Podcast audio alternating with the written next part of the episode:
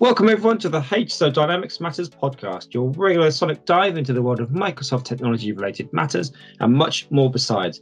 I'm your host, Michael Lonnan, and today I'm delighted to be joined by Mark Reed, CFO of HSO customer Hunter Boot. Now, if you've not got yourself a pair of Hunter Boots, I highly recommend them. Just this weekend, my wife got a pair, and the box they come in is fantastic. Well, the boots are great too, of course. Anyway, the system used to manage the transaction was built on Dynamics 365 and so I wanted to find out from Mark the types of things you should look out for that indicate the need to change, and in this case, a finance system, and any advice he might have on choosing the system of best fit for your organization. So grab a brew, sit back, relax, and enjoy the show. Tea or coffee? Uh, coffee. How do you have it? Milk, no sugar. Sweet or sour? Uh, sweet. Daniel Craig or Sean Connery? Uh, Craig. By surprise. Okay. buy and replace or fix and continue? Um, I would say buy and uh, fix and continue. Yeah. Are you a dab hand at uh, DIY and self repair and those sorts of things? Uh, yes, I enjoy uh, play, doing a bit with my hands. Yeah. Okay, cool. And then speaking of um, well, fixing and continue in this particular case, so I wanted to grab from your perspective as a CFO, um, your experience of bringing in finance systems, what are the key indicators when you might need a new system, when you might need to change or you might need to upgrade? What are the things that are happening or, or what indicators are there? I would say I think from uh, from my experience where we've had disjointed systems. I mean, I've been in a business once before where we had uh, ERP dis- uh, wasn't integrated with uh, with a finance system that was was pretty clunky and uh, brought about change. Um, the other thing would be where you've got systems which are not meeting your requirements both in terms of, of the, the, the, geographic spread of the business, the, the multi-currency nature, um, and I suppose also the performance um, and sizing capabilities. Is it less um, is it less based on technical capabilities and more in, in, in changing business needs? Do you think, or is it a bit of both? I'd say there'd probably be a bit of both. Yes. Okay. I agree with that. Yeah. And, and when you're sort of looking at this, you, you've had the indicators coming in, you, and you you've built up the business case. What are the main considerations then when you're choosing a, a finance system? Um, I would say something uh, looking at a system which has um, a, a, defined roadmap going forward. I mean, there's a lot of development and change happening out in the in the market, and business is moving very quickly.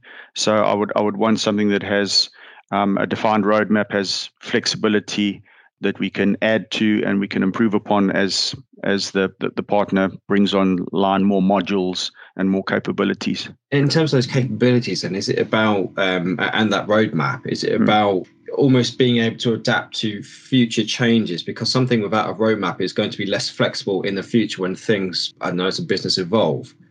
Yeah, I, I think it's uh, you know someone explained to me once it's it's you know you're not going in a straight line. It's a bit like a river, and it sort of me- meanders along, um, and you and you need to be able to have that flexibility to be able to maintain the direction of travel, but move along the, the course of the the river, so to speak, and add things and, and improve things along the way, as opposed to being sort of structurally blocked in, in what you do. And that's that's where we've sort of found ourselves at the moment um, in, in my current role, where you know we we we locked into to the system, we don't have that flexibility and we can't move. So, okay, so that's again one of those indicators that that change is perhaps necessary as the business is evolving or growing or whatever it is. You're locked in a system that you, you can't get off, and you realize you've got to come off it. And is that a big decision to make? Um, I, I, think it has been for us. It's been a, a fairly big decision in that there's there's a fair bit of capital involved, and uh, with with private equity backers that that we do have, you know, there's always pressure on investment depending on where you are in the investment cycle, and and the need to sort of sweat what you've got. So yeah. you know that has been quite a, a, a difficult decision for us. Just out of curiosity, then, how do you, in cases like that, which isn't uncommon and um, is understandable, how do you set the business case, or what? How do you underline the business case when when cost pressures are such a, a big thing? How do you justify it? Um, I, I, think it's all linking into the to the the three year plan that we have, that the goals and aspirations, the geographical spread that we need, and the ability to actually deliver those um, and deliver to that to that plan. We had, we had a bit of a, a change in shareholding structure, which uh, did did help that that case in, in in my my current role. Yeah. Okay, uh, so I'm guessing then it's it's a lot about aligning to a plan and having the right people who understand the plan, get the vision, and buy into the, what you're proposing from a system point of view and, and change point of view. Yes, and understand the enablers that are needed to, to to drive that plan out. And I also think an understanding of how important technology is becoming, or it's more important. I mean, you know, one of our strategies is to have is is to be digitally focused, and and that off the back of that comes a, a joined up system which is connected with your partners and and has gives you that flexibility to collect a lot of data, um, analyze it, and and draw out the insights and the value data um, comes up in, in many of the podcasts that I run. It, I think people really do understand its value in in helping build on towards something like a three year plan, five year plan, ten year plan. And from your organisation, from your perspective, and how important is data in in the success of Boot? I think we a part of our strategy now is to is to focus more on it and, and to use it more in our decision making process and to support right. our decision making process.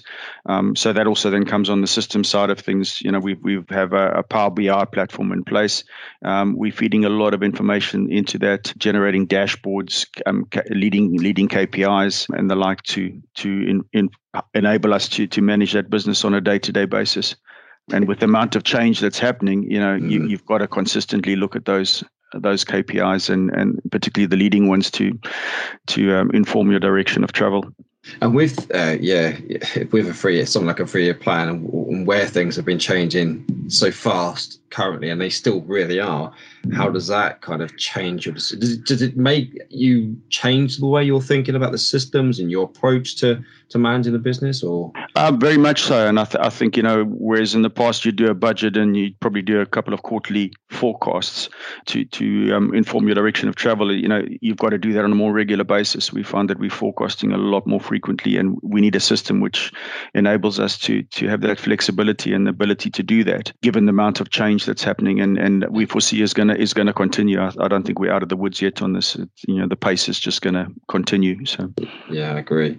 And from a system perspective, then, and, and from your role as a CFO, are there any specific or particular technical uh, needs or must-haves within a new um, a new system? Um, I would say, yeah, uh, probably a cloud a cloud based solution, something which is uh, you know, a on a SaaS platform where we can try. And what we're trying to do is to keep as close to the core as possible with minimal customizations, so that we can benefit from the, the, that upgrade path and, and the new technology and, and modules that come on come into play as we as we progress. The perspective from keeping close to the core that's that's really important, isn't it? So that that that, that helps from a point of view of uh, speed to deployment.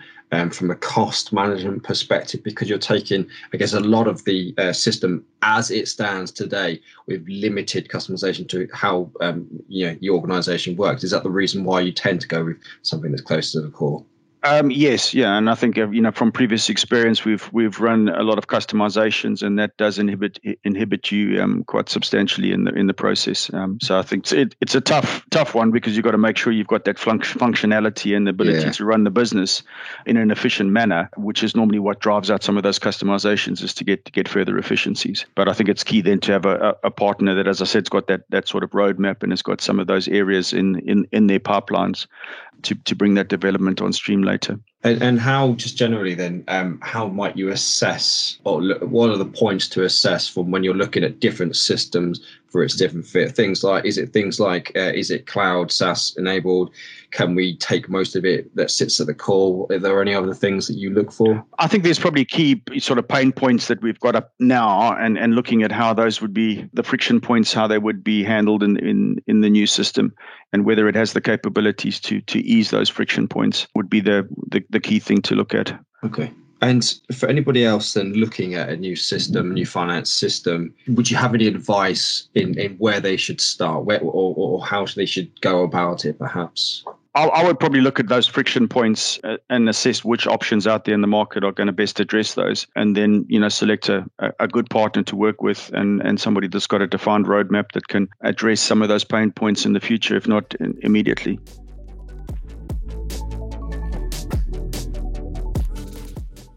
Flexibility is key to Marks and Hunter Boot's selection of a finance system. So as the business grows and changes and as the needs of the customers evolve, the requirement on the system is also able to adapt. And limiting customization and maintaining something close to the core also prevents Hunter Boots from being inhibited in the future. For Mark, it is important to work with a partner that has a roadmap of new functionality you can benefit from, but which won't cause significant disruption when brought in. And this was another reason why a cloud solution was chosen. This provided the efficiency, future scalability, and capability to support Hunter into the future, and were also key reasons behind Hunter selection of Dynamics 365.